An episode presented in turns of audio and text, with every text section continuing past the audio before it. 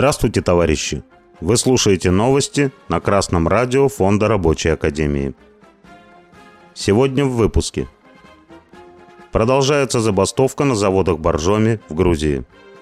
В Белгороде работники троллейбусного депо просят власти сохранить троллейбусы. Информационный портал «Новости Грузия» сообщает, что 6 июня сотрудники Боржоми блокировали входы на два завода по разливу минеральной воды.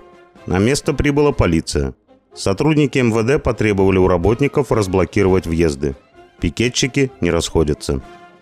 Протестующие требуют восстановления на работе почти 50 сокращенных сотрудников и начисления им заработной платы за два месяца.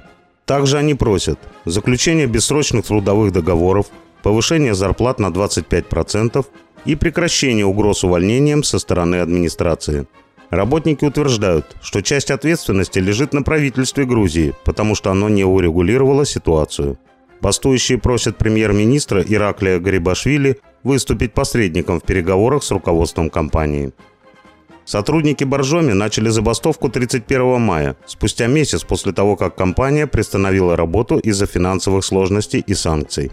Агентство Regnum.ru сообщает, что 4 июня к забастовке присоединились водители машин для развоза продукции – 19 мая IDS Боржоми International сообщила, что готова безвозмездно передать правительству Грузии контрольный пакет акций фирмы.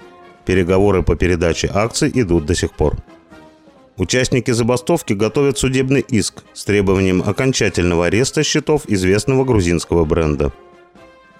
Год назад, в мае 2021 года, Красное радио Фонда Рабочей Академии рассказывало о протестах на заводе Боржоми – Завод тогда простоял 9 дней. В результате компания IDS Боржоми Джорджия обещала увеличить рабочим заработную плату, а также оплачивать сверхурочные. В этом году дополнительным фактором, который привел к нынешнему кризису, стали санкции против владельца заводов, россиянина Михаила Фридмана. Работники Боржоми делают все, что в их силах, чтобы спасти завод, чтобы сохранить уникальное знаменитое производство. Однако, к сожалению, их надежды на буржуазное государство пустые. Правительство Грузии представляет интересы класса капиталистов. Оно никак не заинтересовано в том, чтобы обеспечить рабочих работой и сохранить советские промышленные мощности. Надежда грузинских рабочих только на себя и на солидарность со всеми рабочими всей страны. Только организованная борьба сможет сохранить остатки советской промышленности по всему бывшему Советскому Союзу. Новостной сайт Фонр ТВ рассказывает о выступлении работников троллейбусного депо Белгорода против закрытия депо и увольнения всех работников. Они попросили чиновников дать им еще один год, чтобы вывести троллейбусы на самоокупаемость и показать, что они могут работать без дотаций из бюджета. Чиновники встретились с работниками Белгородского троллейбусного депо 2 июня. Представители администрации объявили, что троллейбусам требуются дотации, а на полную реконструкцию контактных сетей уйдет полтора-два миллиарда рублей – Поэтому с расчетом на 5 лет для города выгоднее содержать автобусы. Работники депо не хотят идти учиться на другие специальности, например, на водителей автобусов. Власти пообещали провести повторную встречу во вторник. На ней они намерены подробнее рассказать про затраты на троллейбусы и экономические причины закрытия, чтобы переубедить людей.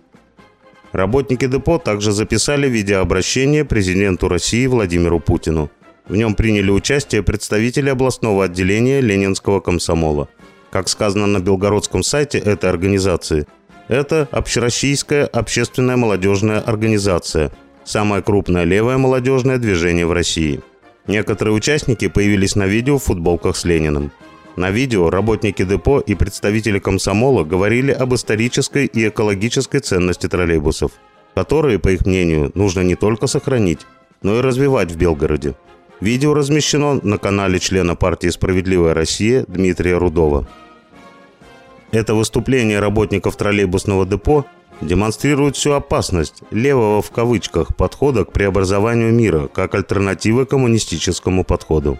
Постоять в футболках с изображением Ленина, поговорить об устойчивом развитии и традициях – это не борьба за интересы трудящихся. Если бы так называемый ленинский комсомол действительно руководствовался бы диалектическим материализмом, он бы объяснил работникам троллейбусного депо, что городской общественный транспорт ни в коем случае не может быть рентабельным, что это общественное благо, а не бизнес. и просить у местных властей год, чтобы показать эту рентабельность, бессмысленно.